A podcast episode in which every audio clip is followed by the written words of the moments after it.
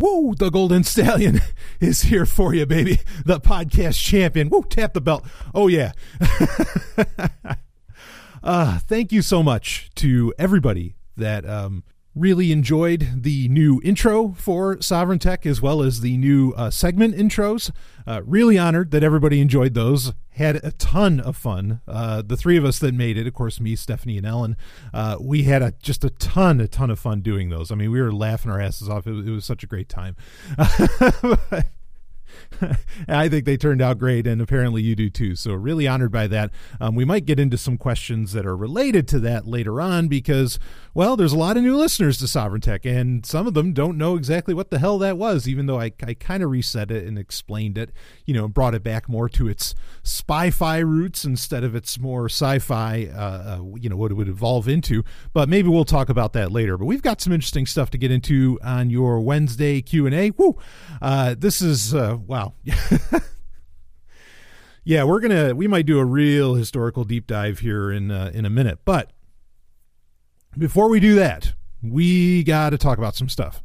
So first off, holiday specials coming along great. Um, you know, no, just it's it's chugging along. It takes a lot of time to put that sort of thing together. I mean, even just the intros that you, the new intros that you heard this week, that will run for a while. I'm I'm not exactly sure what episode I'm going to stop them. I don't know if I'm going to run them all the way to episode 300, uh, because there will be if my plan, if things go according to what plans I have, there are going to be points where I have co-hosts, and when I have co-hosts on, I don't know that I'm necessarily going to run you know all the the intros i'm going to run uh, you know all the segments and everything. I, I, like to have you know more of a roundtable discussion when there's a roundtable to be had.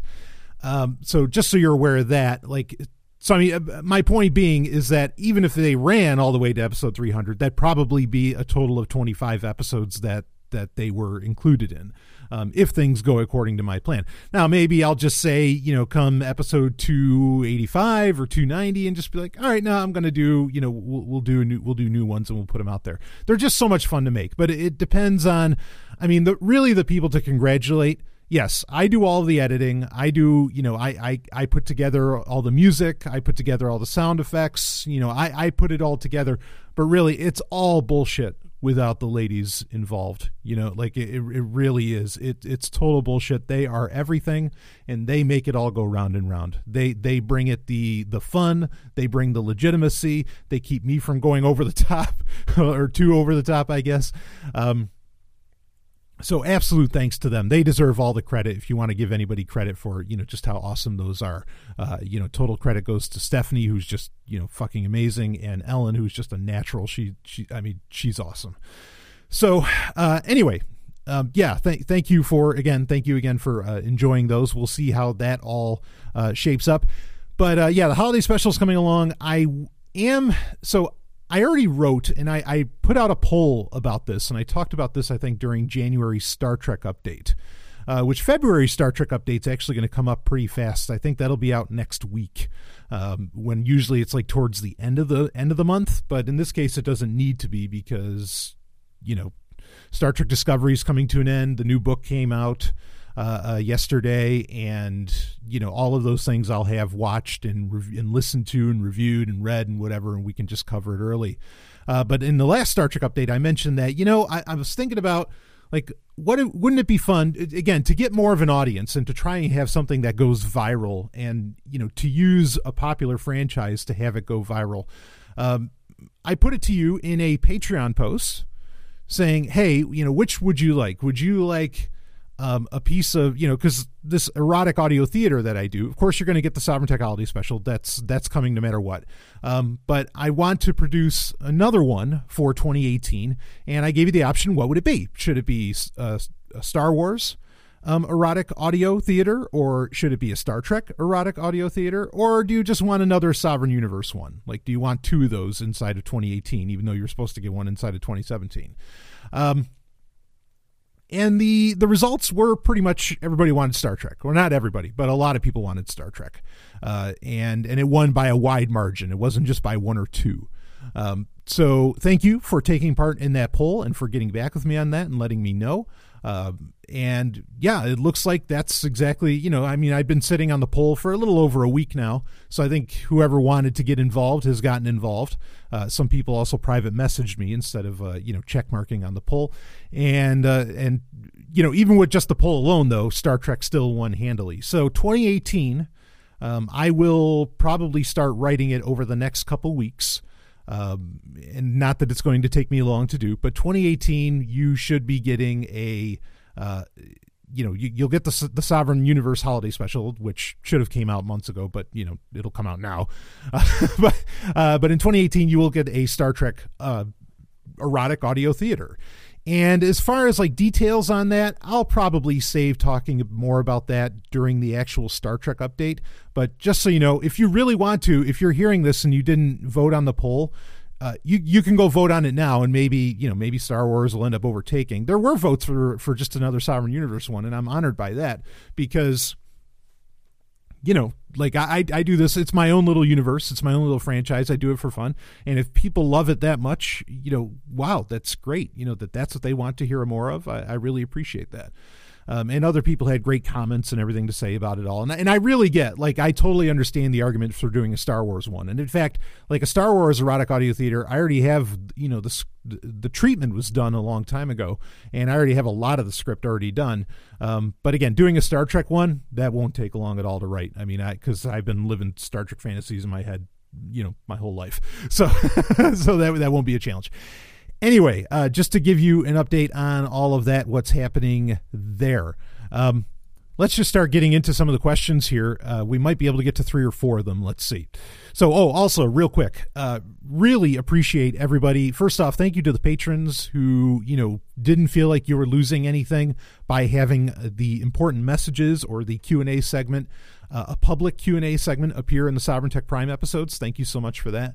Uh, i think that went over very well. I've already gotten a lot of compliments about that and people were saying wow we are glad you brought this in because that was awesome. So uh, yeah again really honored by that. Um, and once again patrons if you want if you want to help me out either do one of two things.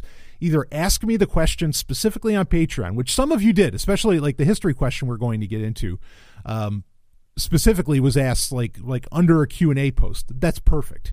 You know, do it that way. You can PM me on on Patreon. Uh, you know, however you want to do it, okay. But if if you just let me know that it's a Patreon question by asking it on Patreon, that's a lot easier for me to uh, uh, to get into.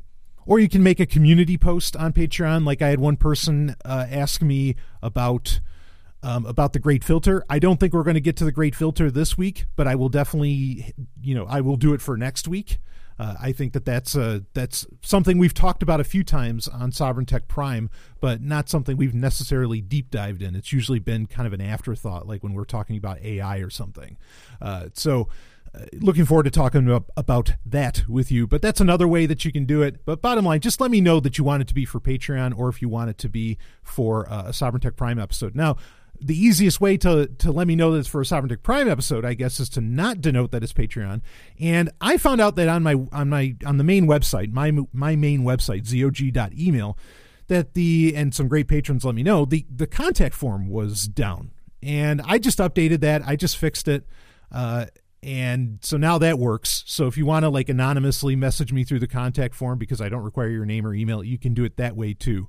Uh, you know if that's easier for you. Also if it's easier for you and you do want a patreon question just mention that you want it to be for patreon and then you know that'll be fine so, okay, I think we got all that out of the way. Let's get into the questions so that we can try and get through these. Uh, and please do keep your questions coming. Uh, you know, the, the the tank, the tank of questions is a little low as far as as far as Patreon goes. I got flooded with them, and maybe I'll use some of them. I don't know for Patreon, but I think that'd be a little unfair. Uh, but got flooded with a bunch for uh, for the Prime episodes. But please feel free to ask. Uh, you know, what any kind of question doesn't have to be tech, doesn't have to be science. It can be history. It can be video games. It can be whatever you want. You know, you, you take your pick, or save them up for when we do the live hangout Q and A, which will be coming up in uh, in the next couple weeks as well in February. So, okay, first question is, and I, I can just boil this down. Pretty much, uh, they were saying, uh, Stallion, you've talked recently about Bluetooth headphones and how you're a believer. Well, I don't know exactly if I'm a believer. Maybe I said that. Maybe I did say I was a believer. uh, but basically, they're asking what what what is my what are my favorite pair of uh, of Bluetooth headphones? So okay, I've only messed I've only ever really messed with a couple models. And part of that reason being is that most of the Bluetooth headphones out there, minus like the AirPods or something, um, are in-ear headphones and I hate in-ear headphones. I do not like having the world drowned out. Um, I want to hear. I want situational awareness. I want to hear what's going on around me. Uh, you know, I am not not a fan of in-ear headphones. Also, I mean, there's other reasons too. You know, like shoving in earwax and all. I don't know. I, I just I, I don't dig these things at all. I never have. I've tried them, um, and I I really really don't like them. Um, so I usually either go with on ear, over the ear, or where they're like just going into the ear and they're not in ear, but you know they kind of point in that direction. Um, and so there's very few, ironically, there's a lot of over the ear or on ear Bluetooth headphones, but there are very few that are just like not earbuds but earphones. Uh, you know, not not in ear but kind of out ear but small. You know, small little little headphones.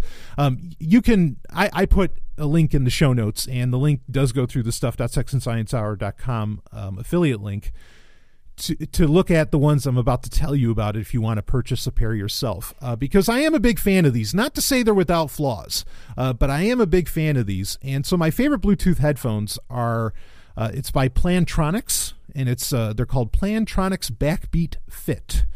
And the ones that I have linked to specifically are uh, they're refurbished. It's a refurbished model, which I'm a big fan of refurbs, and they cost about 58 bucks. Um, I think I talked about these briefly on a Sovereign Tech Prime episode, but I'll talk about them again quickly here.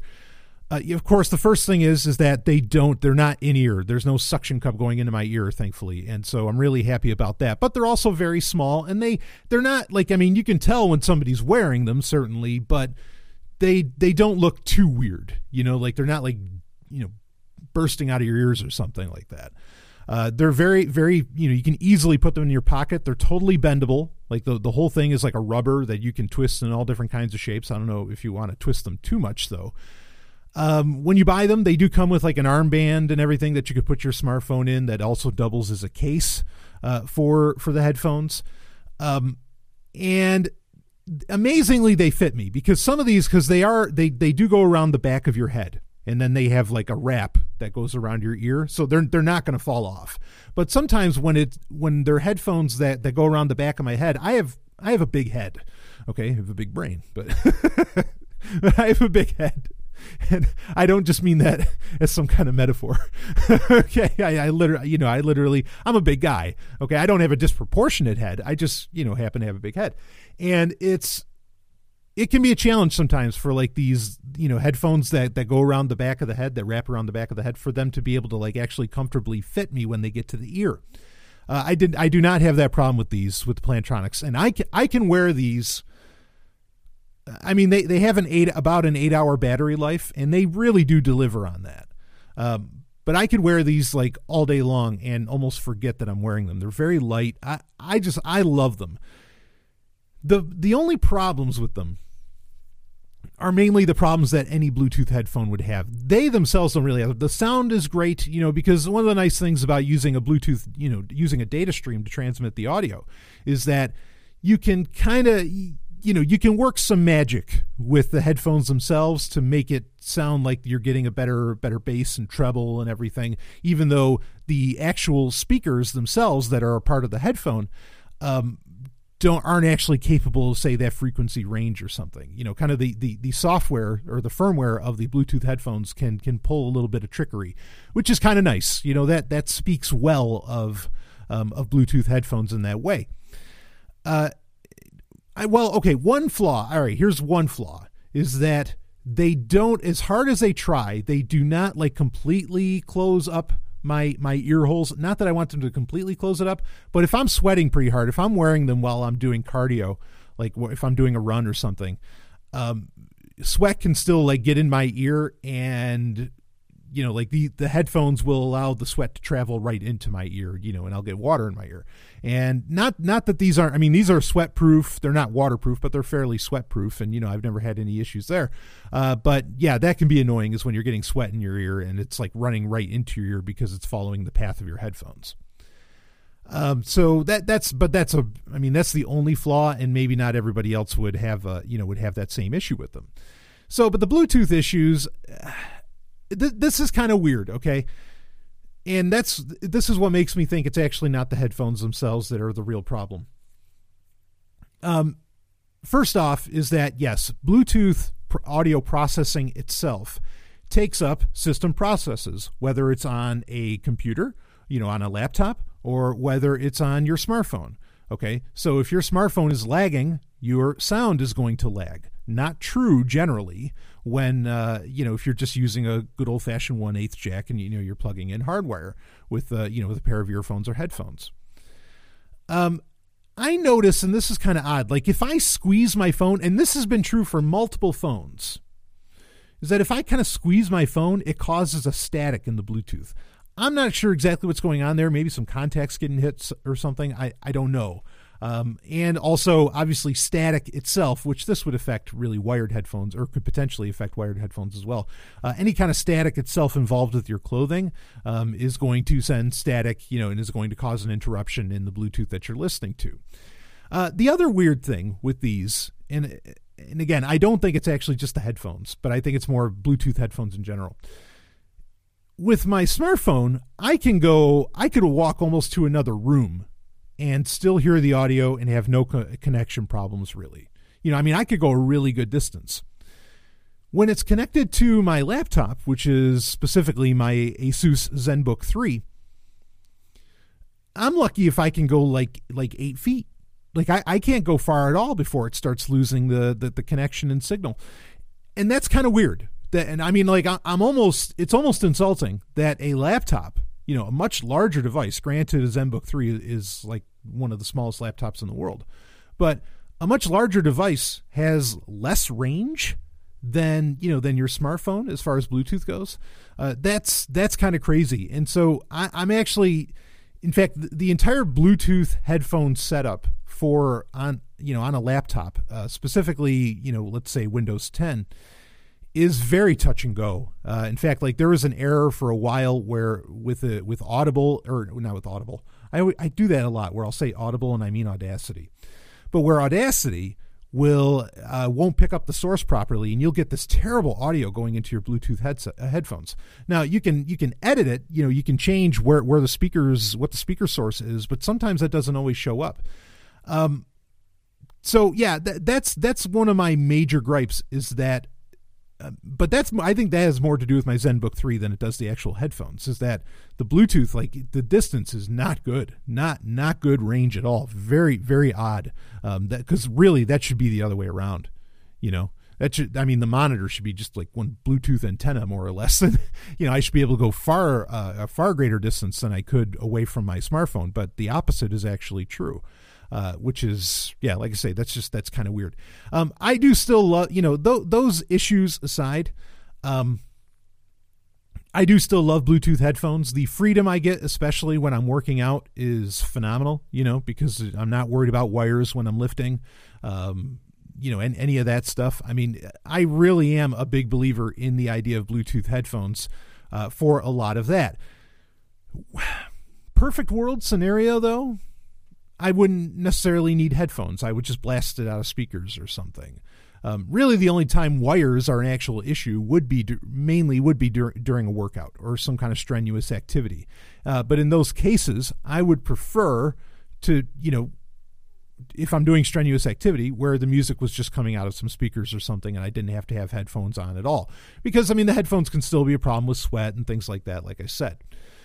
Uh, so yeah, I mean it, it's great, but if I wasn't so into like fitness and I didn't need you know that kind of wireless freedom, honestly, I I would probably still be using like wired headphones because there's there's still like the sound really is still so much better. Um, they're still so adaptable, you know. Like one thing that's a pain and again, like I said, this isn't necessarily against the Plantronics, but those are definitely my favorite pair of Bluetooth headphones because I don't like having huge cans on. You know, like I, I don't I don't like uh, you know having having really big headphones. Like even in the studio, I wear I wear earphones. I mean, they're you know they're creative Aurvanas, uh, Aurvana Airs that I wear that connect to the um, you know to the mixer. Okay, but yeah, I, I just I absolutely hate wearing those. And in fact, a lot of times, like I think it's a good idea to when you're podcasting. I think it's a great idea to use earphones because that's what most people are listening to your podcast with. And so if you're trying to figure out, like when I'm doing, you know, like say the Sovereign Tech intros or something, okay, you know, there there is so much. I could take screenshots of the amount of sounds and sound effects and everything that gets that are put into. You could see you could see the waveforms right in an Audacity file, okay, that I put into those. Like there's so much that you probably don't, you may not even really know is there. Okay, uh, it's like a bunch of different background noises and everything that are going on. Um, I will test it out on you know a pair of studio monitors, but then I also test it out on my pair of, of earphones. Because I need to know like wait what are they hearing? What are you hearing? You know like like what what's what's getting through to you the podcast listener who is probably wearing you know some kind of either in earphones or or you know just out of earphones or something like this so I think it's important to be able to do that. But the point I was going to bring up is that so many of the devices that I use or that I have, like outside of, say, my laptop, and all my laptops have a 1 8 jack, thankfully. But so many devices outside of that, not all of them have Bluetooth. Like my, my portable studio, my H6, that needs, you know, uh, a 1 8 jack set of headphones to plug into it to do monitoring. It has a speaker on it, but you know you know that speaker's not that good. It is high quality. I mean, it's one of the highest quality pieces of, of audio equipment you could possibly buy. Uh, you know, with the H6. Um, then you have, I mean, even something as simple as like my Nintendo 3DS that doesn't have Bluetooth. Now, I guess the Nintendo Switch now actually can do Bluetooth headphones, can use those. Uh, but before then, you, you, couldn't do that either. Uh, so, you know, having a pair of wired headphones always at the ready, I, I still think is very important. You know, even if it's a little pair of like Sony earphones or something. I mean, just something because you never know when you just can't connect with Bluetooth. Um, it would be nice if everything could just connect through Bluetooth. Uh, but even that, you know, like the having to constantly like pair to different devices with the Plantronics because it can only pair one at a time. It doesn't have like that's the one. If there's one thing I could, I would, you know, a feature I would love to have with the Plantronics um, uh, Fit. Uh, headphones is I wish it had like some kind of switcher, kind of like mice do, where you can just press a button, you know, Bluetooth mice, where you can just press a button and it will switch to the other device. I would love it if they had some kind of like auto switcher to another device. That would be amazing. You know, um, because I mean it, it, has the built-in mic, and you know you can answer the calls, and there's the little controls on the earbuds and everything. That's that, all that's great. Um, but that's the one that's the one button or one feature I wish that that could be added, where I could just automatically switch to another device without having to go through the entire pairing process. Because the pairing process, you have to hold down the power button and the call button at the same time, and then you have to actually go to the device's settings, be it the laptop or the smartphone, and you have to set it to okay, you know, uh, pair with um, you know pair with the Plantronics Fit uh, you know headphones so, and I mean, that's not that much of a pain in the ass, but it sure as hell isn't as easy as just like pulling out, you know, a phono plug and then plugging it into another device. It's really not, you know, it's it's not the same thing, and and you're amazed when you realize it when you have to ever have to do that again, just how easy that is and how quick that is, as compared to having to constantly repair to other devices. Um, but yeah, so Bluetooth headphones, I, I still dig it. I still like it. And of course, I'm always going to have them because my Kindle Oasis uh, only connects with Bluetooth headphones. And I use that quite a bit to listen to audiobooks, um, among other things. So I'll always keep, you know, keep that around or, you know, keep a pair of Bluetooth headphones around. But yeah, there, there's still a part of me that would just be like, yeah, why can't everything just have a one eighth jack on it and I just plug in and you know and but but like I said, there's the fitness thing and you know all that. So okay, um, enough about about those headphones. Uh, but yeah, do keep. If I were you, like always keep both, even if it's a shitty pair. Like I said, a shitty pair of JVCs or Sony um, that that actually are wired and have you know have the one eighth plug. Um, keep keep those around because you just you never know. So, but the Plantronics fit, yeah, you're you're gonna enjoy the hell out of those, in my opinion. And what a great price, fifty eight bucks. I mean, even though the refurbs, I don't mind refurbs. Refurbs are, are a okay with me. So, okay, let's move on to another question. We're going to get into some history here. In fact, it's going to be some church history, which actually I know a lot of people, even though I am an avowed atheist, I am a seven on the Dawkins scale, which is high as you can go. Um, you know, a lot of people love it, even Christians, which I know a lot of my listeners are, uh, as well as Jews and Muslims, um, you know, and a whole slew of other religions, I'm sure uh, you actually enjoy it when I talk about the Abrahamic stuff. So, so all right, good. Then you're going to get it. And nobody ever, you know, look, credit to you. Okay, to my re- my listeners that consider themselves religious or spiritual, credit credit to you because you know how how I mean I can sometimes I can be really harsh. I can bash pretty hard. Um, I can be very critical and very you know the atheist version of hellfire and brimstone and you people stick around. You, you know, you don't drop your your patronage. You you still listen to the show, and I, I I'm really honored by that, and I mean that. Okay, because and, and and it's credit to you because you're willing to hear and also at the same time like hear something, hear a concern that somebody has, and not be personally insulted like right away, or you know say okay, yeah, I get that point, but that's not me, and great, you know that's the sign of, in my opinion, a very enlightened individual. So good for you. Um, okay, because again, you know, on sovereign tech, look, not everybody has to. You don't have to agree with everything that I say. All right, I mean, you just don't. You know, not even Stephanie, I think, agrees with 100% of everything that I say, let alone anybody else. That's fine. But you know, let's talk about this stuff. And and and certainly, you know, thank you for for appreciating that. You know, my opportunity and and the fact that I'm getting my opinions out there. So, okay, let's talk about it. Uh, here's the question. Hi, Brian. Uh, this one's actually this is right on a Patreon post, which is cool. Hi Brian, love your shows and just started subscribing on Patreon. For a future Q&A, how much did early Christian history affect the way we came to view women later? Woo, there's there's like three questions here or a couple. Uh, do you think there was a conscious effort to lessen the role of women from what would become the New Testament? Oh boy. So this is a huge topic, okay? Now, first things first. I suppose to some degree maybe we should define Christianity a little bit, okay? Uh, because I think there's some there's some hints within this.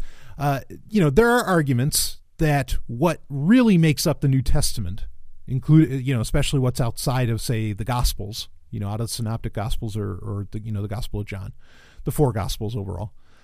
Um, that that may not exactly be what Jesus Christ had in mind. If Jesus Christ was a real person, okay, um, that that you know maybe there you know there's like what the Gospel of Judas, right? I mean, there, there's a bunch of these different. There's a lot of Gnostic works, um, and I I've read a lot of these that at least have been translated in some form or fashion. Uh, you know, I mean, I've I've really like studied them hard.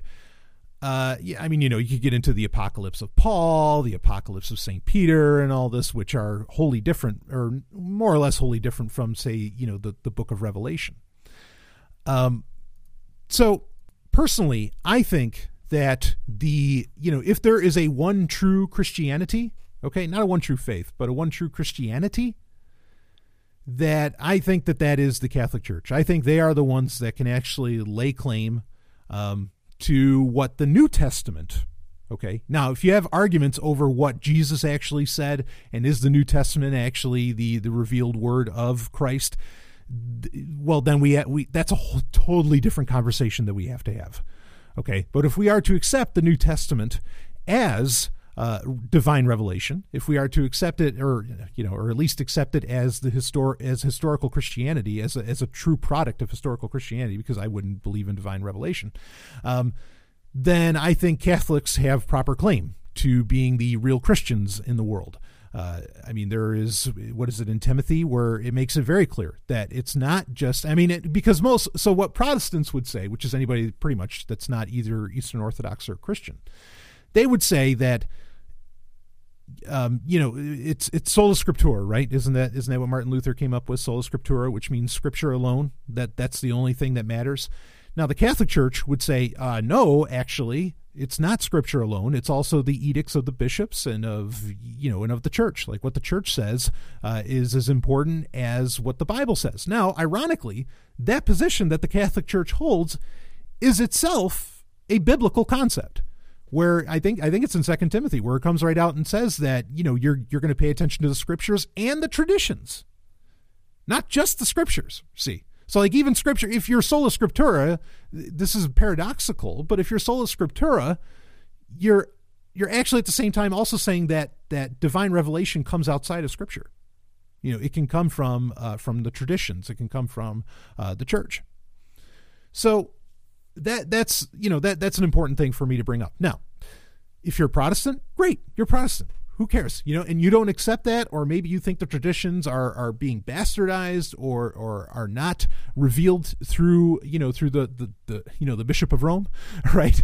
Through the the descendants of the seat of st peter you know if, if, if you feel that way then hey that's how you feel about it okay? But base at face value i think the catholics have a great claim okay on, on how all of that works.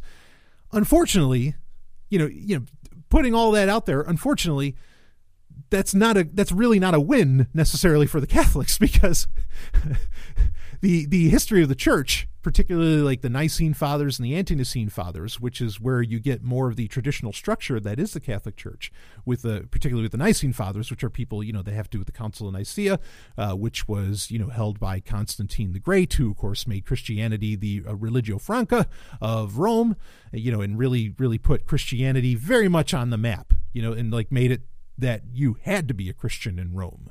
Um, you know, once you have after the Council of Nicaea, uh, and and the Council of Trent is important too. You know, the, all all of this. I mean, that that's when you end up with what you know of as as Catholicism. But Catholicism accepts, unlike where a lot of Protestants perhaps wouldn't. Catholicism accepts a lot of these church fathers, and a lot of these church fathers is where you can get your first inklings of what exactly did the church think about women.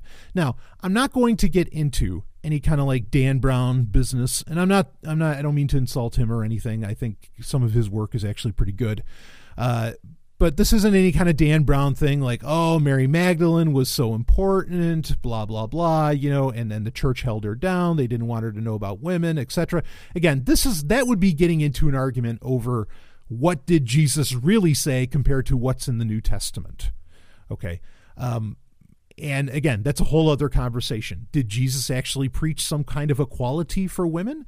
Um, I mean, in a very real sense, the New Testament does make some very, very uh, uh, good statements about women. Um, you know, saying women are are you should be held up as much as the church, and the church is the most important thing. I mean, the church is the body of Christ in a very real sense. So, you know, it, it's not necessarily that the New Testament itself is like anti women, but it does appear that outside of the New Testament and certainly some of the interpretations, I mean, and look, they were you know they were arguing this stuff out. You can go to the you know the, the, council of jerusalem in the book of acts right in the new testament and there's huge arguments over you know between paul and between uh you know and peter and like okay wait do do the greeks need to get circumcised or don't they? I mean there's these massive arguments within the book of acts okay? Um and and and throughout.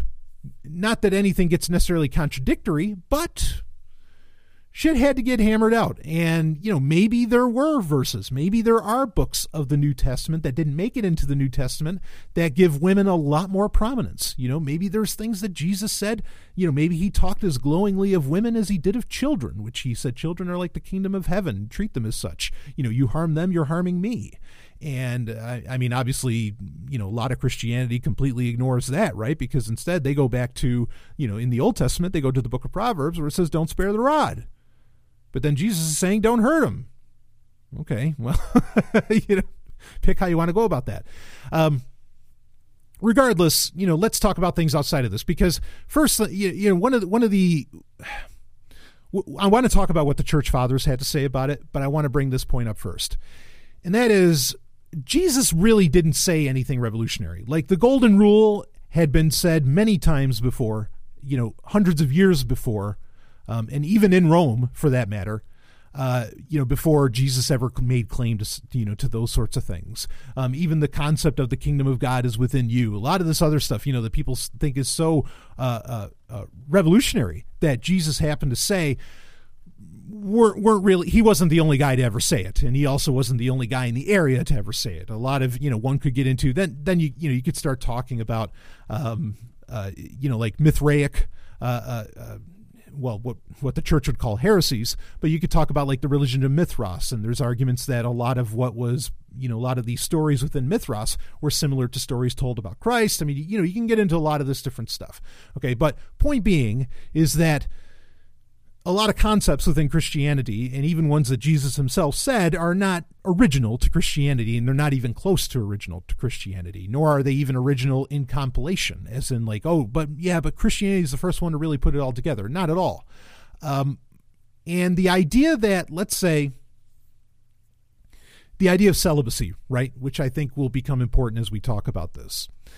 The idea of celibacy that certain, I guess, particularly the priestly class, wouldn't, you know, shouldn't engage in sex, have families, all this stuff, like these kind of concepts that one could see as almost anti women or, you know, celibacy in general, they're not new to Christianity. They've been around, you know, the idea of the priestly class being celibate, you know, goes back.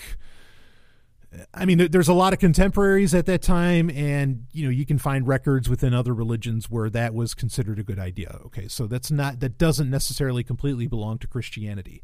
Um, again, I want to talk about that more in in a minute. So, but I just wanted to bring that up.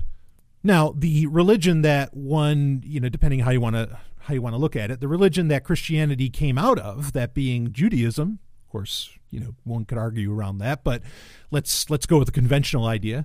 Uh, you know, that Christianity came out of Judaism. Now, how does Judaism see women? Uh, Judaism does not see women as being okay. So modern Judaism, like modern rabbinic Judaism, definitely plays into the idea that women are second class citizens. There's a reason that in the 1970s you had the Jewish feminist movement, which doesn't necessarily mean that there were Jewish women who were feminists, uh, though there's certainly plenty of those, and hoorah, in my opinion.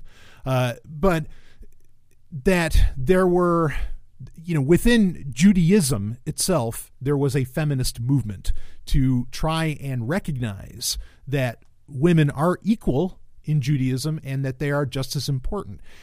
And the Jewish feminists were absolutely right. I mean, and in fact, there's there's ancient rituals. Some modern Orthodox people are uh, are you know pr- practitioners, uh, believers are starting to implement uh, traditions, rabbinic traditions that uh, respect the the character, the biblical or the you know the the, the Torah character of uh, Miriam, who Miriam is the sister of Aaron and Moses, the two most important characters within, uh, you know, within Torah, within the Old Testament, let alone the entire Bible itself. Um, and Miriam is very much considered a prophetess. In fact, even uh, you know within within Judaism, um, Moses' mother, uh, she was considered to be like that. That she didn't even fall under the curse of Eve. Me, I mean, you know, consider that that Jochebed is not, you know, she's not part of the. now, Christianity, I don't know that holds her in that regard. I, I don't know where there's a claim of that. Maybe somewhere in Catholicism there would be that kind of claim, but I mean that that's that's crazy. That or you know, I think to a lot of people, if they found that out, that's crazy. Wait, there's a woman who didn't fall under you know, you know the curse of Eve and who who could kind of live without sin. I mean, this is similar to very much right. Who does that sound like? That kind of sounds like the character of Mary okay, which is you know the mediatrix in Catholicism, right, where she was a woman without sin and all that. Um, you think that that's some kind of bastardization of the Bible? Well, you know the Jews would have told you no. There there have been other women who you know who. Well, I don't know that they would say that that Jochebed would would have been without sin, but she was you know she was so pure and so walked with God in such a way that um, she was not responsible. You know she was not put under the curse of Eve wild stuff, right? Um, and and Miriam herself is considered a great prophetess. Okay, uh, you know, I mean, and, and there's others. You know, Deborah. I mean, you could go down the list. There's there are women in Judaism that are that are given the highest rankings uh, possible.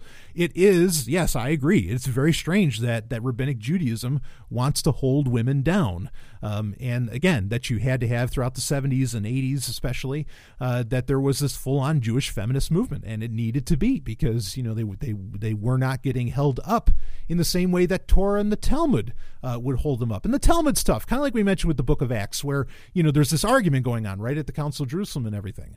Um, in the Talmud, a lot of that book is just arguments back and forth. And so you could almost walk away with, you know, kind of two different interpretations. Um, but anyway, you know, Jewish feminists, that was a thing. Miriam is is kind of a, a matriarch of sorts uh, for for Jewish feminists, and, and that's a really big deal. But argument being, or you know, point in bringing a lot of that up is that the Old Testament, taken at face value, is I, yes, there's there's plenty of atrocities that happen to women that, no doubt about it. But women are able to hold high, if not higher, standing. I would argue that Jochebed has like one of the highest standings that any human being could get, next to maybe Enoch within Torah. Um, that that that that is at least possible. Okay, Now, within Jewish law, you know, or Levitical law, within mitzvot, um, there are various mitzvot that are not that are not, kinder to men than they are to women. So, yes, there there is a, you know, they're not treated with absolute equality whatsoever. I am not making that case. Okay. Um, but I don't know so much that Judaism ever makes as harsh a claim against women as Christianity does. And I want to break into some of this. Earlier, I was mentioning about the church fathers, okay? You have the Ante-Nicene fathers, who were pretty much anybody before the Council of Nicaea. You know, this would be pre third century.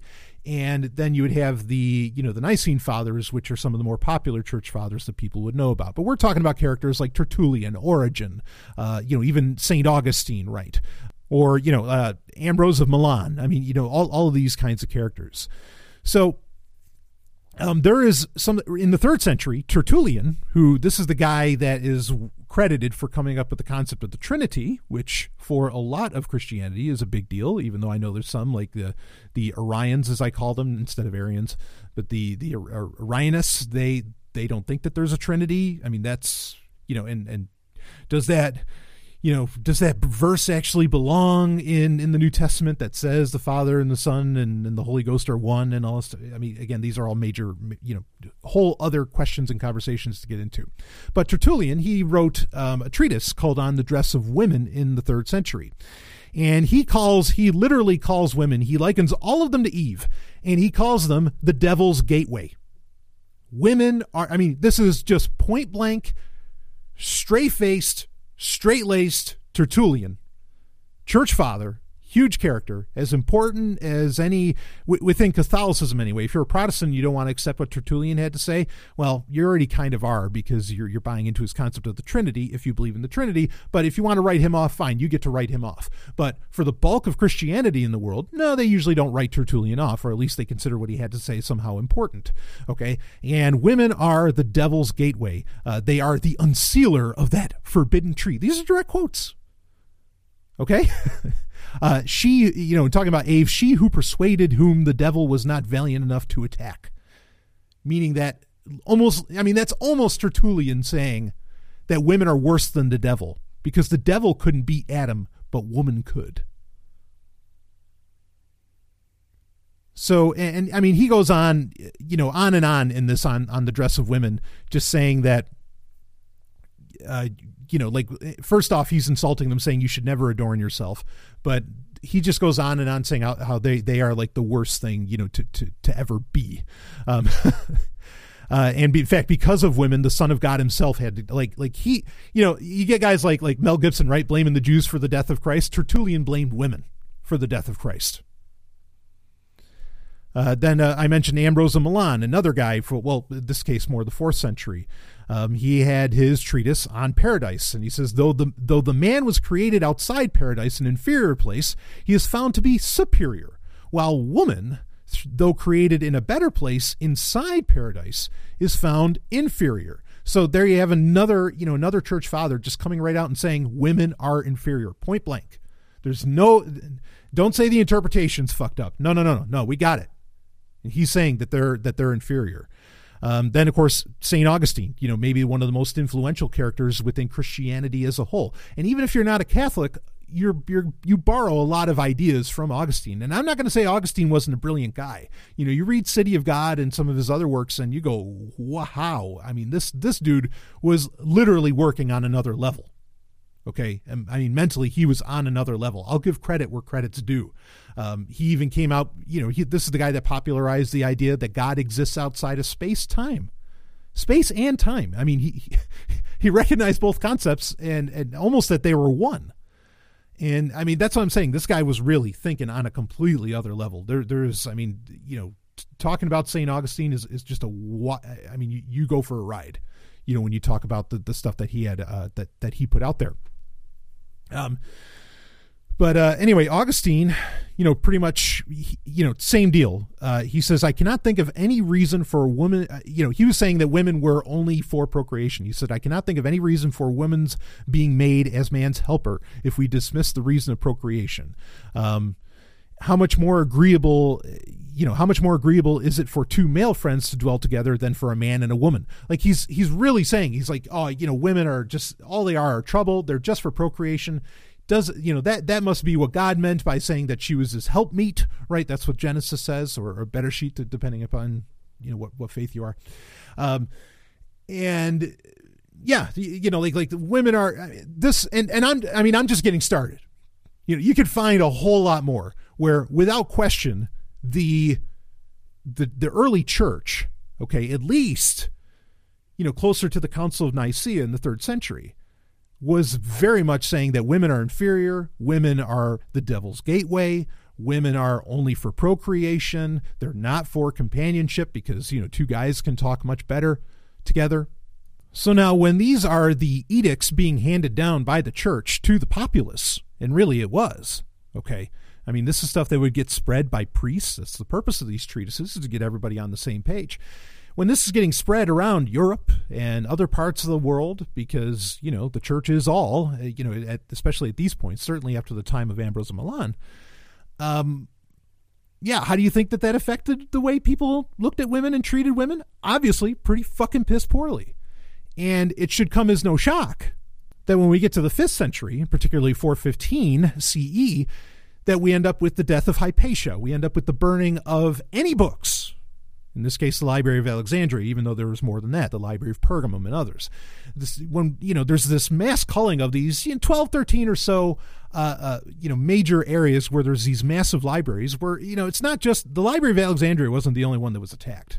Okay, there were many, many others that, that were getting ransacked and, and other things, you know, other other levels of destruction um, involved. But you know, she ends up. Oh, she's the head of this of the Library of Alexandria. She needs to go. In fact, if anything, that probably helped the rioters agree to destroy you know such a centerpiece of knowledge where all different kinds of faiths and, and uh, ideological backgrounds have come together at the library particularly at alexandria and oh yeah, oh there's a woman in charge. Oh, this is of the devil. That's the devil's gateway. We we got to burn this to the ground and you know skin her alive, which is exactly what they did. So you know Christians put they put that into practice. Okay, they they didn't they didn't just preach it. They they they practice what they preach.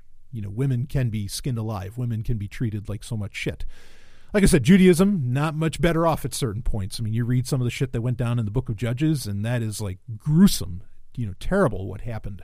Uh, uh, you know how women were treated at those points. Um, I, I, mean, and, and weird at times, very very weird. You know, sending parts of your wife to all the twelve tribes. I mean, just just odd shit. But like I said, the New Testament isn't isn't that harsh. It's you know a lot of the sentiment seems really to come much more from uh, from church fathers, you know, and from the Catholic Church in general uh, at those times. Not to say other churches didn't didn't do that too, though you do have like the Seventh Day Adventist Church, which was more or less founded on a prophetess. Um, you know, kind of in, in, some other characters, and there's been other churches, right, that that where you know women are considered a prophetess and they are considered the most important, uh, like what is it, Mary Claire Prophet, um, you know, and, and, some others like the Summit Church, right? I mean, and one could argue if you want to argue about the, the cultishness of some of those, whatever. Again another conversation okay? But some parts of christianity seem to try and bring women a little bit more to the fore but really what's the deal here why why do the church fathers why are they so anti women what's you know what is going on and in my opinion what i think happened i think that there's a much larger power play involved okay with all of this um, and i think a lot of it has to do with so let's talk about, I mentioned this briefly earlier. Let's talk about priests and celibacy. Okay. Now, Catholicism is really the only one that practices this. Uh, in Eastern Orthodox, you can have a wife and all that if you're a priest, which Eastern Orthodox is a stone's throw away from uh, from Catholicism. The you know the Catholics will tell you that themselves. Uh, and I want I'm going to explore that Eastern Orthodoxy here in a minute. Okay, but let's talk a little bit about, um, you know, the idea of priests being chaste, you know, bishops and all these different, you know, church fathers and figures uh, and leaders in the church being, you know, being celibate. Okay, uh, not it, it's in the grand scheme of Christianity, like I said, in the grand scheme of the world, the idea of priests being celibate isn't necessarily new. In the grand scheme of Christianity, it is kind of new. Um, not to say that we know that like Peter had a wife or anything like that, but I mean, you know, the apostles, it was kind of a kind of a unique story. But regardless, um, really the first time you ever find any kind of mandate for priests within the Christian church, which at the time was the Catholic Church, you know, saying that that they should be, um, you know, that they should be uh, would be within the fourth century, not far away from when Constantine would start calling the shots as far as you know in Rome and saying that Christianity matters, blah blah blah blah blah. Okay, um, and I think that that's interesting in and of itself. But what ends up happening between because really it doesn't it doesn't totally you know the hammer doesn't really get dropped on the idea that priests need to. In fact, they would get like the, in, at the Council of Nicaea. Okay, there would be which is where you know this is the, the, thing held by constantine where he gathered all the church leaders this is where you get the canonized bible this is where you get you know so many things that people consider you know basic precepts of Christianity come out of the Council of Nicaea, whether they want to admit to it or not. Um, there was an attempt to ban priests from marrying then, but there were some Spanish clerics that said, you know, no, we, that's unacceptable. We want to keep going. Okay, so it wasn't really until much, much later in like the 12th century, okay, which is you know around very similar time frame of the Great Schism, where you do end up with Eastern Orthodoxy and everything.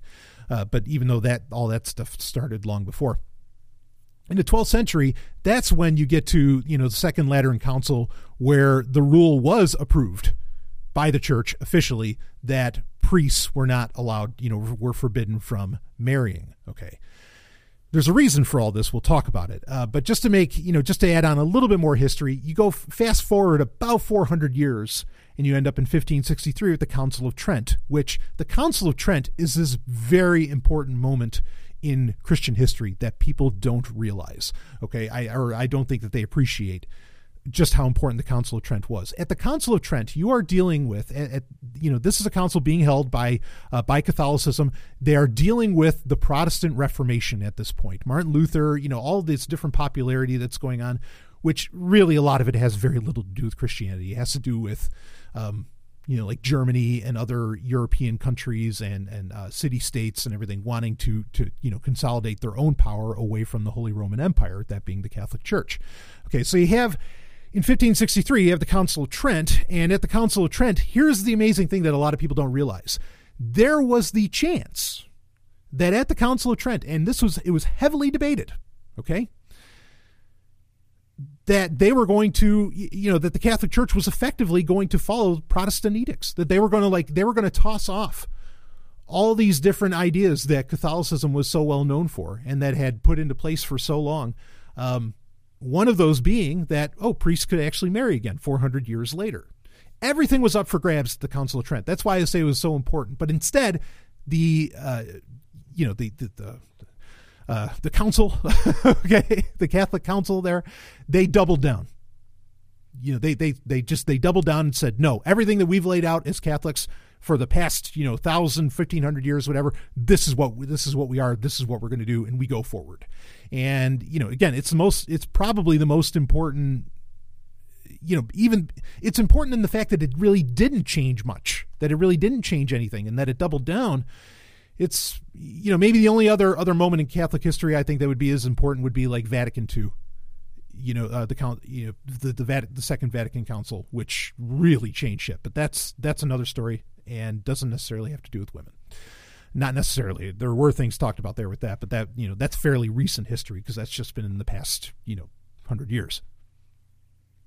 So uh, the Council of Trent happens. Catholicism doubles down. Um, now, why, why, why was this issue, which had the chance at the Council of Trent of being overturned, why wasn't it? Why, why did it become such a big deal in the 12th century? Okay, here's the reason that it became such a big deal. There's a few reasons, but the biggest one is this: is that priests, because they could marry, because they could have children, and that's the most important part of this Okay, because it's not like the priests didn't agree with Tertullian or with Augustine in that women were just meant for procreation or that they were the devil's gateway. It's not like they didn't it's not like they were wanting some kind of equality for their wives. What they were doing is they were consolidating power for themselves. Priests were becoming as powerful as governors, as magistrates, as, you know, any political figure you could you could imagine, and priests were becoming you know, some priests were becoming as powerful, if not more so, than the Bishop of Rome himself, that being the Pope, whoever the Pope happened to be at the time, which is, you know, that this whole time frame, it's the most contentious chair in history. constantly changing or constantly, you know, other people claiming that it's theirs. So I think in a very and, and, I bring all this up. I say all this because I think the very real reason that Christianity itself, not necessarily the New Testament, because the New Testament isn't exactly. I mean, yeah, there, there's stuff that that's clearly, or you know, that that is that where treats women differently, like saying that um, you know women have to cover their hair, which that has to do with the Book of Enoch, but that's you know, and and and has to do with like uh, uh, the the the the Nephilim, but that that oh boy, that's a, that's another subject. Um, but at the same time, you know, also interestingly, also, you know, the, the New Testament says women don't have to have children, which would stand in in because it says you know a woman that doesn't have children is mother to all. So it's not like a forced thing in the New Testament. So it's ironic that instead, you know, you have the church fathers saying, "Oh no, no, that's all they're good for." You know, they don't get to be mother of all. They have to procreate, or they can be mother of all if they, you know, if they become a, nun or something. I mean, and, and the nunnery is a whole other, uh, uh, you know, bit of business. But what's really going on here is is a consolidation of power to either you know political power by you know various actual political figures, or you know like that that aren't priests that aren't part of the church, or by the church itself. Um, you know, by the Pope himself, not wanting to lose his control, his seat of power. And so the, you know, the the edict goes down saying you cannot marry. And why? Like, is it because now? I mean, granted, the New Testament does say that if you do marry, if you do, you know, get into a, a romantic relationship, that you can't give all of yourself to the Lord. Okay, and that's a very convincing verse to allow for you know a rule like this to pass that you know priests are forbidden to marry. But you know what's the real in my opinion what's the real reason behind it the real reason is to stop priests from becoming their own dynasties that's what it's really about. And i think that's why women were treated so poorly was for a long time. And i think this happens not just in christianity but in a lot of religions.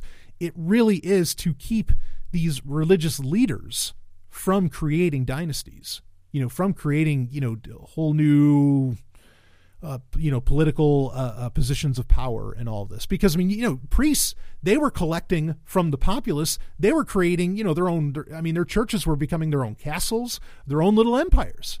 And they could pass it down hereditarily to their sons. That was a real problem.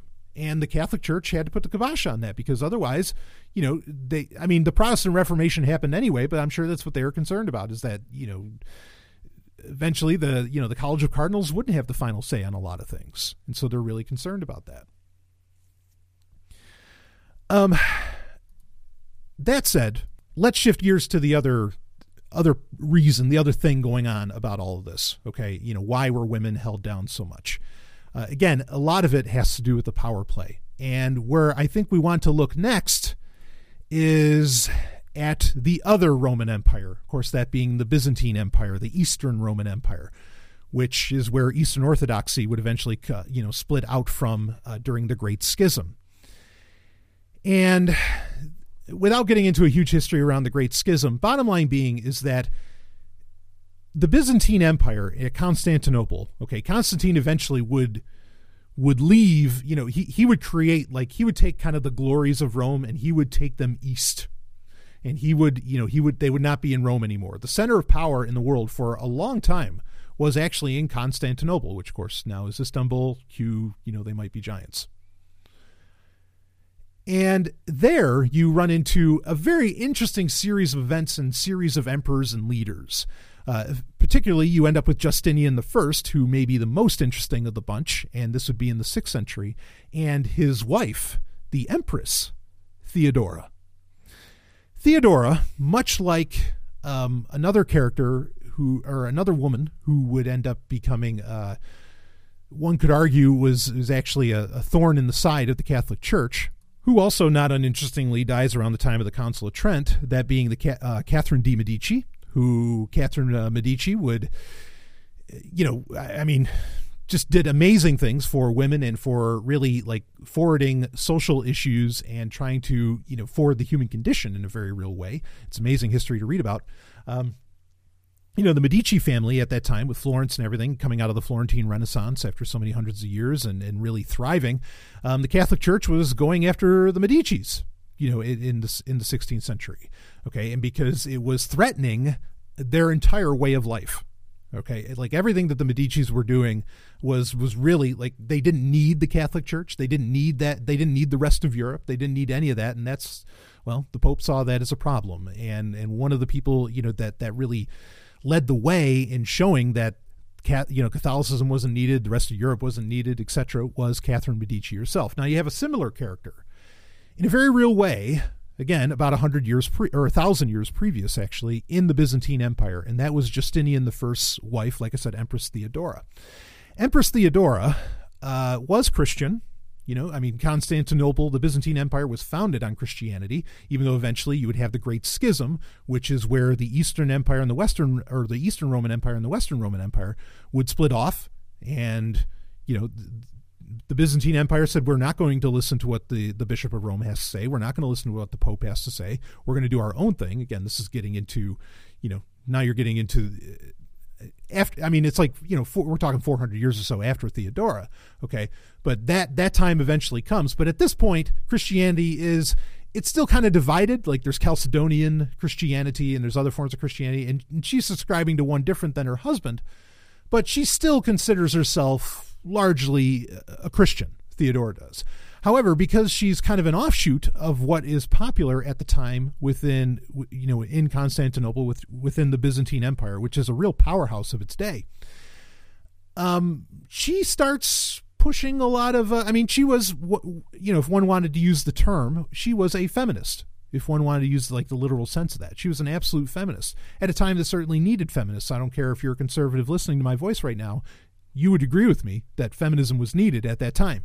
Um, you know forced prostitution was going on. Prostitution's great, but for, and and Theodora wouldn't disagree with me, but forced prostitution, yeah, that's that's wrong. Okay, uh, she would put a stop to that. She would uh, work towards giving women the right to own property. Uh, you know, all of these different things that that people thought was a more modern thing happening, say in America and Britain within the 19th and early 20th century, was actually happening in the 6th century in the Byzantine Empire under Theodora herself and she was consolidating for herself a whole lot of power. In fact, most you know most historians and most histories of its day um, in fact some of them would be you know would try to paint a very ugly picture of her and her husband. Uh, you know agree that actually theodora was the one in charge of the byzantine empire not justinian. She had the power and she knew what to do with it. And she created alliances with all kinds of dukes and other you know other other major uh, political figures and leaders of, of her day.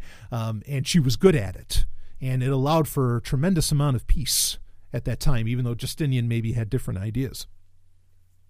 She would also end up you know really repairing constantinople which would be uh, you know, kind of kind of waning, even in just the, the, the few hundred years that it had existed as it was under you know when when Constantine started it.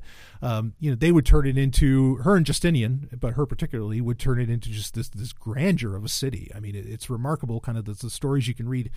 Um, yeah, I mean, it's it's absolutely amazing.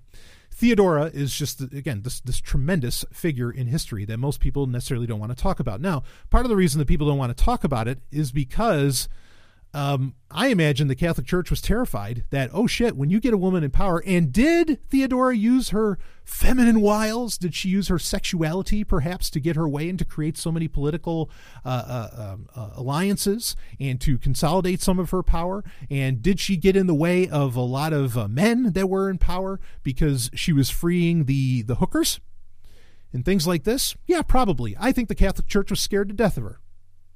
And I think they were so scared to death that when the time came where they could actually separate and you know get away from the Byzantine Empire, which would happen around the time of the Great Schism, which would also be around the same time that amazingly Catholicism suddenly says priests are banned from marrying. Oh, suddenly now you can put that into place, and you know a lot of this other stuff. I mean, I I, I think that I think that there's there's a tie-in of history here, okay, where men were literally afraid of women in power and they used Christianity to to secure their you know and men used Christianity to secure their power base.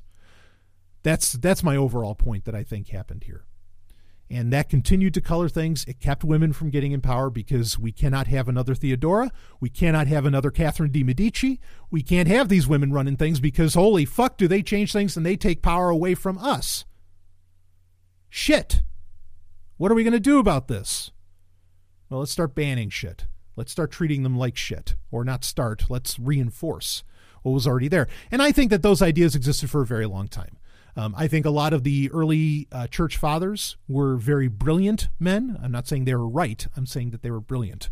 Okay, uh, there are a lot of brilliant men that I think they knew what they needed to do to consolidate power.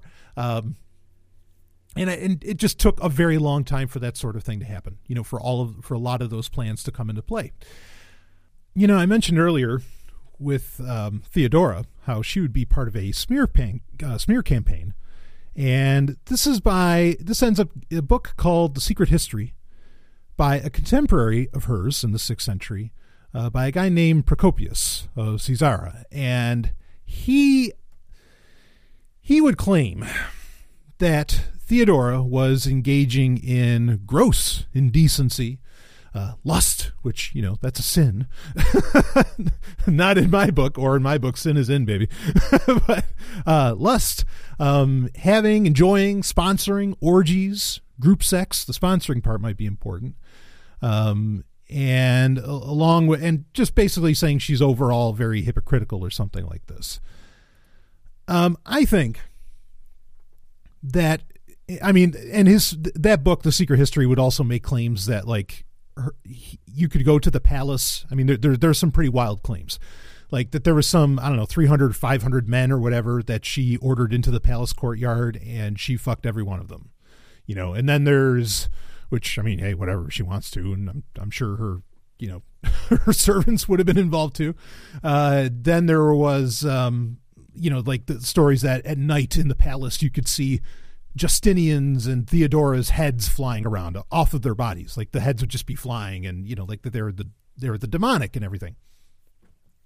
Now, most most historians today accept or do not accept, I should say, Procopius's accounts of this, and that they do think it was a smear campaign, uh, or at least intended to be a smear campaign. As far as what the reality is in with a lot of that, well, certainly their heads weren't flying around, uh, you know, in the night sky, but you know, to to have to like to accuse of such, for a conventional term, lewdness, that wasn't exactly necessary. Like m- much easier and broader claims of the demonic could have been made against Theodora if the idea was for it to just be a smear campaign. So I think Procopius, in saying this, and I think he did this out of like, you know, this was a power play. Writing a book like this, writing The Secret History, and, and this happens throughout history with other leaders. People will write these pamphlets or treatises or something that uh, are designed to create a civil unrest or to secure power for other political figures. And I think he was either, maybe he was, you know, maybe Procopius was under you know doing something doing a favor for the bishop of rome you know not not for the not for the leaders of the east but for the leaders of the west um, you know that that could have been going on whatever. But point being is that i think he had to put in procopius had to put in some stuff because for a while this was accepted as history right? And i think he had to put in some stuff that maybe the people of constantinople the people of the byzantine empire would have said yeah we've seen that. Yeah that happens. You know, because if it's just baseless shit, then just go all the way. You know, like like you, you don't have to start with the small stuff and you know claims of indecency. Just just just start off with yeah, their heads were flying around, there were demons over the palace, there were you know all this wild shit and everything, right? So I think that this is what what happens with Procopius writing the secret history and putting it out there. This is part of a defamation campaign, you know, smear campaign. This is trying to unrest power from this woman who is creating a real social shakeup because she is forwarding and solving very real social issues, and in a very real sense, again, forwarding, uh, advancing the human condition in positive ways that nobody else had really done.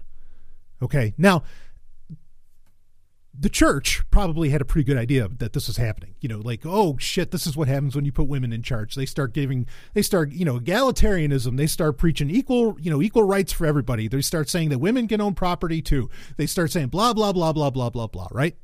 But perhaps what the church did know, because again, most of the scholars, especially in Europe, were to some degree members of the church. Okay, most, not all, but most were members of the church and people that were figuring shit out. Um, you know, a, a, lot of you know, let's let's give credit where credit's due. A lot of knowledging, a lot of knowledging, a lot of knowledge was being advanced within the church structure. Okay, I mean, you know, I mean, there was times where it was being held back, etc. Of course, then you know we could get into conspiracies around that, but regardless, um, yeah, I, I, think a lot of psychological work. I, I, think a lot of this other stuff actually was kind of getting figured out within within the church, and something I think that they knew, and that you know maybe maybe people like instinctually knew and, and put together. I don't know. Um, is that women really do have a lot of just just in the innate nature of who and what they are okay, if we were to buy into the conventional gender binary. If we were to buy into that, because I'm not saying that I do. Women have a lot of power, just right out of the gate. You know, their, their sexuality gives them, you know, gives them tremendous power. It just does. Okay. And for men, it can be too. But for women, especially, and women are constantly, and it's interesting that, and, and this I think is part of the same, you know, teachings that uh, you know that the church fathers and that the church is putting down, and not just the church, other religions would do would end up doing the same thing, and other ideologies would as well.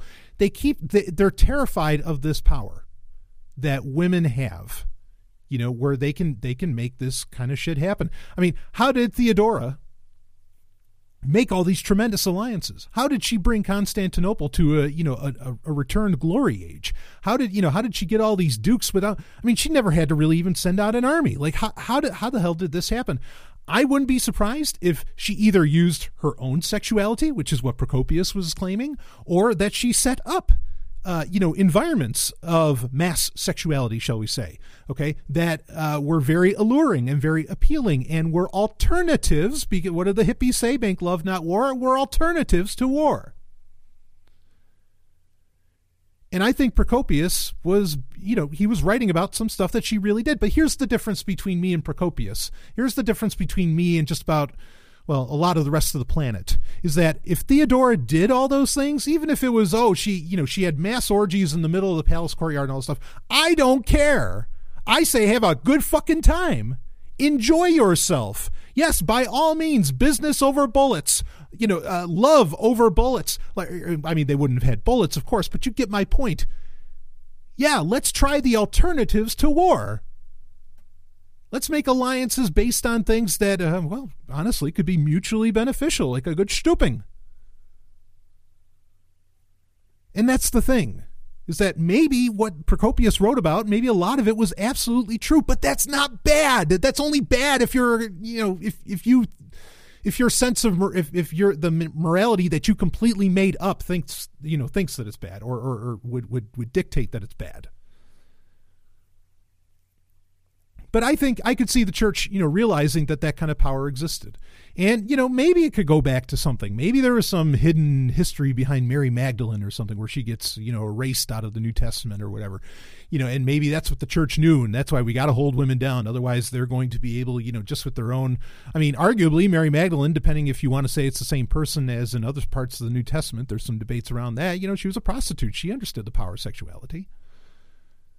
Who knows? Fuck. Maybe Christian. Maybe within Christianity. I mean, this is speculation on my part. Maybe sexuality was a huge part of Christianity. Maybe Theodora knew that.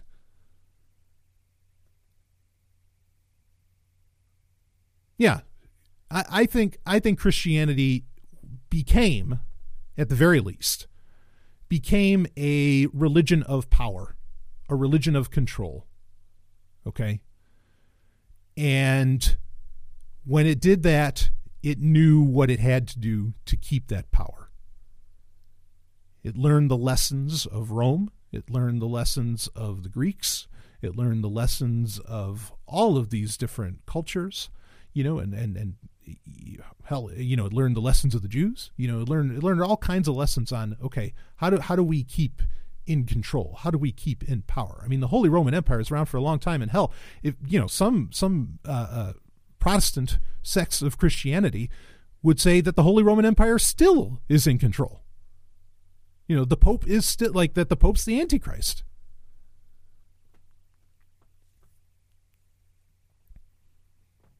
So, to answer the question, how much did early Christianity history or early Christian history affect the way we came to view women later? Um, it affected it in every single way. It is the basis, in my opinion, of how of why women felt like there needed to be a feminist movement. You know, come the you know 19th 20th century when it became a thing not to say there weren't people who weren't involved in it before okay um, yeah i i think that absolutely they they are they are every reason why women are painted the way that they are painted um, we talked about in the last sovereign tech prime episode okay we were talking about that ancient city in turkey where it's abundantly clear Çatalhöyük, it's abundantly clear women were considered equal and everybody did the same kind of work. There's none of this bullshit. Okay. This, the idea that women are second rate human beings, are second class citizens, are beneath man, are social constructs. They are social constructs. It is not a biological reality. It's not a reality. And Christianity completely reinforced it. I don't know how, how many more quotes do you want me to pull out to prove that? I, I, engaged in some speculation here on what I think happened with Theodora, but it's interesting that a, a, very, very similar situation. I mean, like, like you, the parallels are fucking uncanny. What happened between uh, Theodora and Catherine Medici, and you, I mean, there's other figures in history that you can look at too. There, people really don't like having women in power. It's a very, or in a, and look, I don't want anybody in a uh, you know a political uh, like a tyrannical governmental position of power i don't want not even theodora not even catherine medici okay i don't want that but i do want women to recognize their power and that they do have power and it's not something that oh we men we fall to their feminine wow you don't have to steel yourself up pull yourself together if you're that concerned about that shit but really people don't like it it seems like historically cultures religions ideologies many of them especially Western ones, okay? Uh, because the East didn't seem to mind, at least the Byzantine Empire. Of course, what is the West? What is the East? Those are, you know, very nebulous terms. Um, but they seem to really not like when women know that they have any kind of power. Fuck government power. No, nothing to even do with that. Just like the power of, of, of who they are, of what they can do. And it's, look, having the power of, of some kind of like sexuality there's nothing more wrong with that than my ability to, you know, maybe build bigger muscles than than someone that's biologically female. And there's plenty of biological females that can build bigger muscles than me. I, like, I, you know, I'm just saying, like, it, it, who cares? It's why is that bad? There's nothing inherently wrong about that. So yeah, uh, it, it, completely affects the way that we view women to this day. Um, do you think there was a conscious effort to lessen the role of women from what would become the New Testament? Um, yeah, I, uh, and I think I painted that picture is that they're absolutely, particularly the Catholic Church, throughout history has been trying to lessen the role of women, has been trying to degrade women. Um, and, and, you know, you could say, well, what about Mother Teresa being beautified and all this different shit? Well, oh, wow, one, two, or three?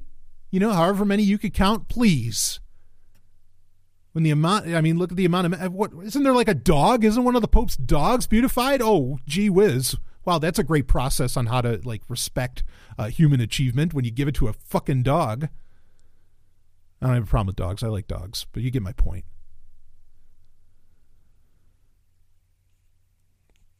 So there's your history lesson. There's my theory on what happened. Um, and and I, I think oh I mean, there, there, there's so much more to that because it's not just about women, and uh, like you're, I'm really only able to give you part of a picture as far as this goes, um, because there, there's so much there. I, I would have to, we'd have to do like a 10 hour history class. I mean, I just, I, I, I can't cover all that right now, you know? Um, and I, I know you're not asking me to, but I hope I gave you some perspective and some perhaps history, some, some real cases within history where yeah, you know, you can see where, you know, even when women did get power, they weren't allowed to get away with it. They just weren't. And they didn't like it when, or, you know, they being whoever's in power, didn't like it when social change would start happening. How I mean, and it's amazing to even consider like you know how that how that speaks to our time. Not that Hillary Clinton is any kind of the. Uh, fuck, I'm, I'm not even going to go there. Like fuck that. There's no hero there. okay, there's no hero in politics. But I'm just saying that like there's this grand push right now to get back to where women are just breeders. Women are just, uh, uh, you know, they're they're they're they're to procreate and and we got to get back to the good old days and blah blah blah. Well guess what? The good old days weren't even the good old days. The good old days were only the good old days because of the heel of some kind of imperial you know military constantly crushing anybody's attempts at getting to the next level of what it means to be human. That's the legacy. That's history. That's the good old days. You don't want the good old days the good old days aren't what you think at all. The good old days are, are, are tyranny. Get past them. Stop clamoring for them. Stop asking for them. Stop fantasizing and fetishizing them. Whether it's the the 70s, the 60s, the 50s, the 40s, the 1800s, the 1700s, the 1600s, the 600s, the 500s, the 300s, whatever the fuck you think is somehow so goddamned exciting, and that boy, things were simpler then. No, they weren't. You just didn't know what the hell was going on. So I hope I answered that. if you have I love the question. That was an awesome question. Um, if you have further questions on anything that I that I, I laid out, um, please feel free to uh, you know to, to to ask me about that. Um, yeah, man, I, I especially like the Theodora. Talk about one of the characters of history that just, I mean, wow, like there's so much to explore. There's so much interesting stuff, you know, to, to go in, into there. I don't mean to like, you know, uh, uh, uh, somehow glorify an empress or anything like that, but it is incredible to consider at the time the stuff that she was doing and how she was doing it and how it all, you know, kind of went down. And it was a very sad moment. Justinian like completely flipped out when she died. Uh, she died of the theory goes that she died of a, of a cancer of some kind. Um, but Justinian just couldn't couldn't handle it, you know. But that's because she was the one that was really in charge. she was the one that was really calling the shots and making everything so peaceful. And of course, the Byzantine Empire would, would run into its own problem and disarray uh, afterwards. So anyway, all right, let's get on to uh, an, another quick question here. I don't want to. I mean, I, I could have talked about that the whole time, but um, maybe we won't be able to get into the uh, the questions about the sovereign universe here. Maybe I'll have to save that for the show Q and A. Um, okay, so question is, who's your favorite old school Nintendo character? And this was sent on Patreon as well. Old school Nintendo character, yeah, you know, because, and I, I, mean this, I, I don't really like a lot of the new school, uh, like Arms and Splatoon and some of these others. Uh, I, I, boy, I just could not care less. I, I, I, or yeah, I could care less yeah, I could care less. I think that's that's the way that's the way you're supposed to say it. Everybody gets it wrong. Anyway, um, boy, th- this this is so tough because they're all so great, right? Like I love Kirby. I love Kirby so much. And Kirby is I I think Kirby fits in the old school, you know. I mean, first premieres were on on the original Nintendo and the Game Boy. Um, like Kirby's Dream Land, just amazing fucking game. Uh, Mario is not it. I, I have total respect for Mario, but Mario is not at the top of my list. And Mario are they're like the games I play the least of as far as any like uh, uh, franchise Nintendo games are are the Mario games. I love them, I dig them, I get them, uh, but yeah, not not topping my list. Uh, Link, you know, I mean the, the Zelda games, tremendous obviously, you know, I mean, are they the greatest games ever made? Yeah, somebody said that. I'm not going to argue against it. Uh, like, I mean, the the case can be so so well made. Uh, yeah, I kind of I kind of want to say Kirby, but Samus Aran, you know, Metroid, Samus Aran, like. And I, I want to say I want to say Fox McCloud too. Like Star Fox was just so cool. That was so so cool. But I think the thing for like I love Star Fox, but it was really like playing Star Fox for me was just like a side like a side quest of playing Tie Fighter at the time. So you know, I, I have to recognize that my love of Star Fox has more to do with my love for flight simulators than it does for actually Star Fox. But Samus Aran, um, like, in fact, this is kind of fitting. Okay, like I, I want to give the award to Kirby because Kirby's so cool, but and so cute and just fun. Um, I have a Kirby. I can like turn behind me right now, and there's there's a little Kirby plushie. but but Samus Aran, you know, in Metroid, she like so so Metroid was the original Metroid for the Nintendo was like the first game I can really remember like buying kind of I mean it was money that I got as a gift, but that I bought by myself with my own choice with my own money. Like I, I was able to choose that, and I was like, oh no, I want that one, the person in the spacesuit.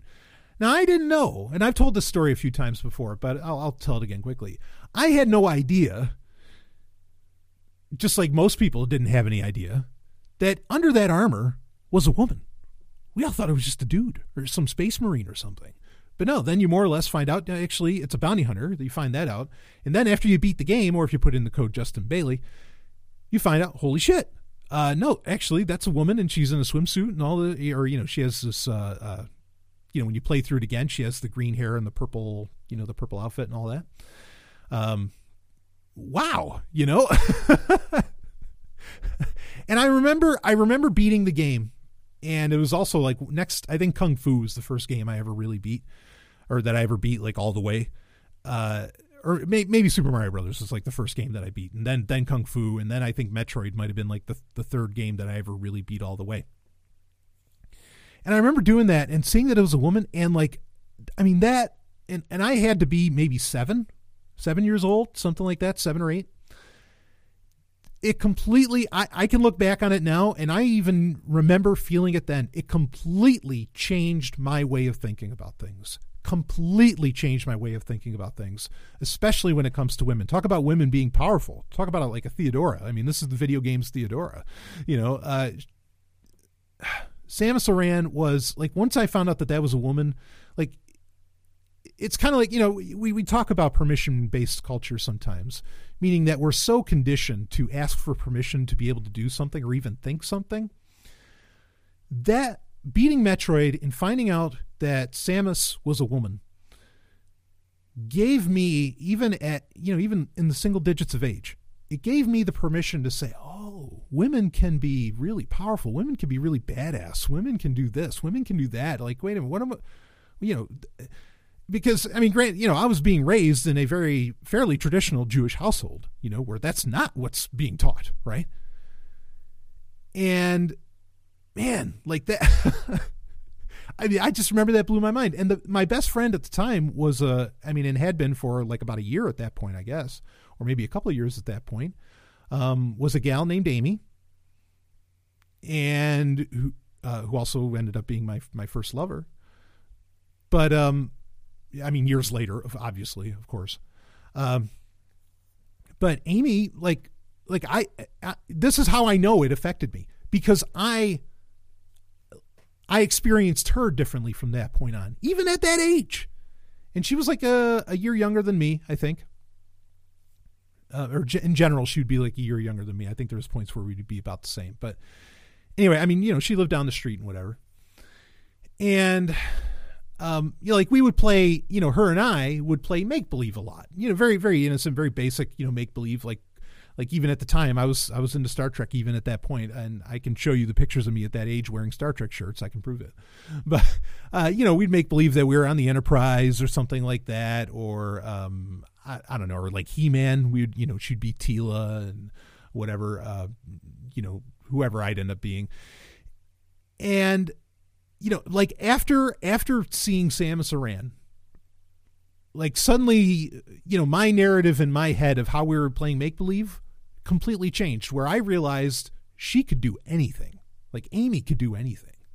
You know and that was really i mean like i said it was really mind altering for me you know and and i i have had such a passion and love for the character of samus aran ever since people don't know how much video games absolutely do change the world and metroid changed my world all the way. I give it full credit, and I, I like because I, I can still I can remember those feelings so vividly, you know, and and and can still like kind of tap into them. I know what that feels like, and, and, it was just it was powerful to see that, and oh man, I mean, it, it just it, it completely changed my life, um, and and my outlook on things, and and you know, especially on women.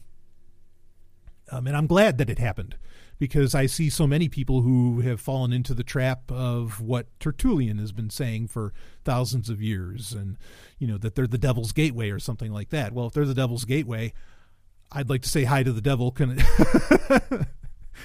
how do I get there? Where's the gateway? I, I mean, oh boy. So, and Nintendo was really smart when, um, I mean, well, I, yeah, here's here's here's kind of the ultimate proof of just of that that Metroid that or that Samus Aran is my is my favorite um my, my favorite old school character. Well, here, well, all right, real quick, another story. Uh, my first chat handle, like in the in the Prodigy chat rooms and on IRC and everything, back when I was a teenager, when I was a very young teenager, you know, Prodigy, you know when that was, um, was Bramus Aran. So I just took Brian and put it in front of Samus, and so I, you know, Bramus Aran and uh, I mean that's that's how much that meant to me. Um, and like every every Nintendo system after that, the games that would always floor me or that would convince me to buy the system would always be the Metroid games. Um, like for the Game Boy, Metroid Two, all the way. Uh, Super Nintendo, the Metroid Three is what you know that just floored me. Um, and then you know even go go fast forward into like GameCube. Uh, well, GameCube was a little different because you know I actually I skipped you know and this is funny. I'm I more or less skipped the N64 like I, I didn't I played it but like it wasn't like the system that I was running to all the time. It was definitely more the PlayStation. Who never really had a game other than you know Smash Brothers? Who who never really had a game on the N64 Samus Aran uh, with GameCube, definitely, you know, the, the Star Wars games on GameCube, you know, uh, Rogue, uh, yeah, Rogue Leader and all that, like those, uh, or Rebel Strike and whatever, like those definitely convinced me to get a to get a GameCube because those games were were so amazing. You know, Rogue Squadron two and all that, like th- those were nuts. Okay, but, um, but Metroid Prime, oh fuck yeah, you better believe that sold me you know, I was like, yeah, I okay, first person shooter with that has to do more with exploration necessarily than shooting everything with Sam Aran. I'm sold. I'm there. I'm on. Uh, the Nintendo DS, yeah, Metroid Prime Hunters. I was there. The 3DS, I didn't.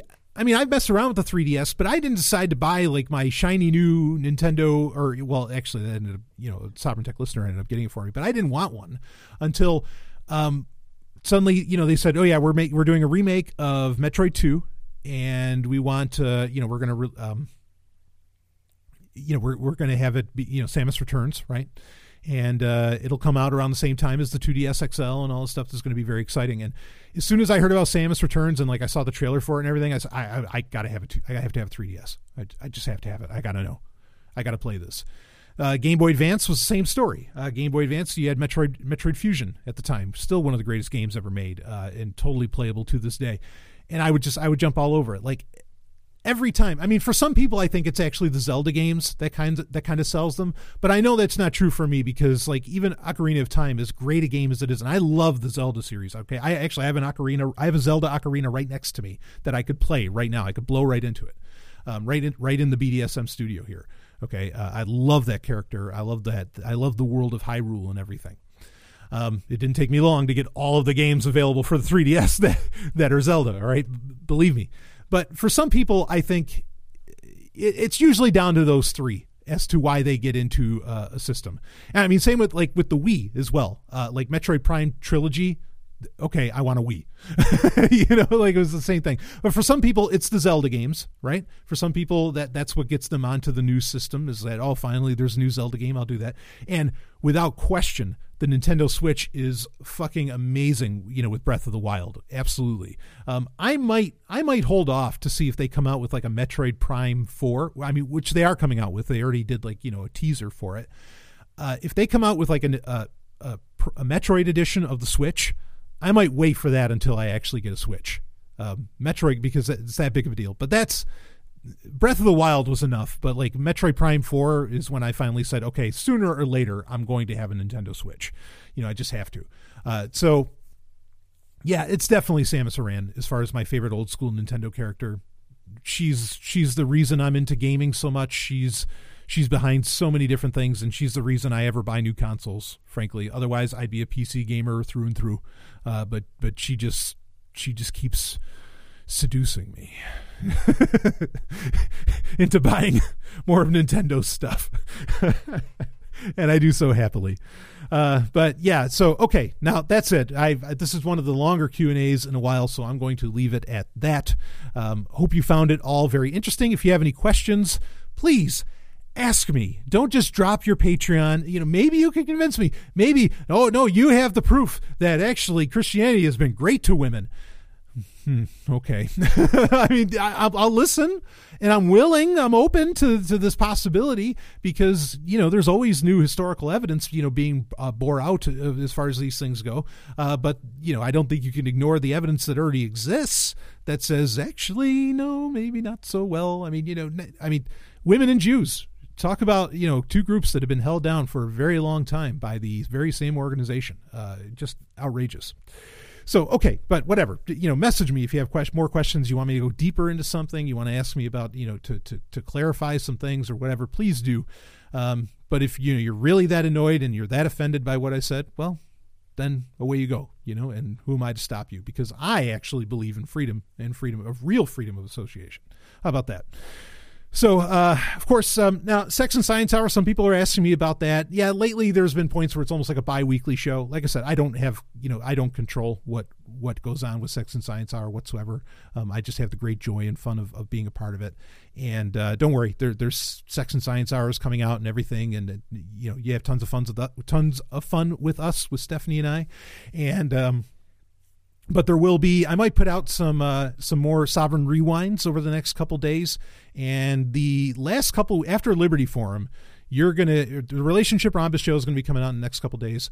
Uh, but after after liberty forum you're gonna be inundated with content. It's to get very very full and very ugly very i mean ugly in a good way uh, very quickly. So just so you know what's coming up and of course got a dynamite sovereign tech prime episode. I do want to remind you again that just like last week uh, the Sovereign Tech Prime episode will be coming out on Sunday. It will be coming out this Sunday, February 11th, but then we'll go back to the Saturday schedule. Okay. Uh, but just so you know, and anyway, that's it. Woo! I will see you on the other side. Woo!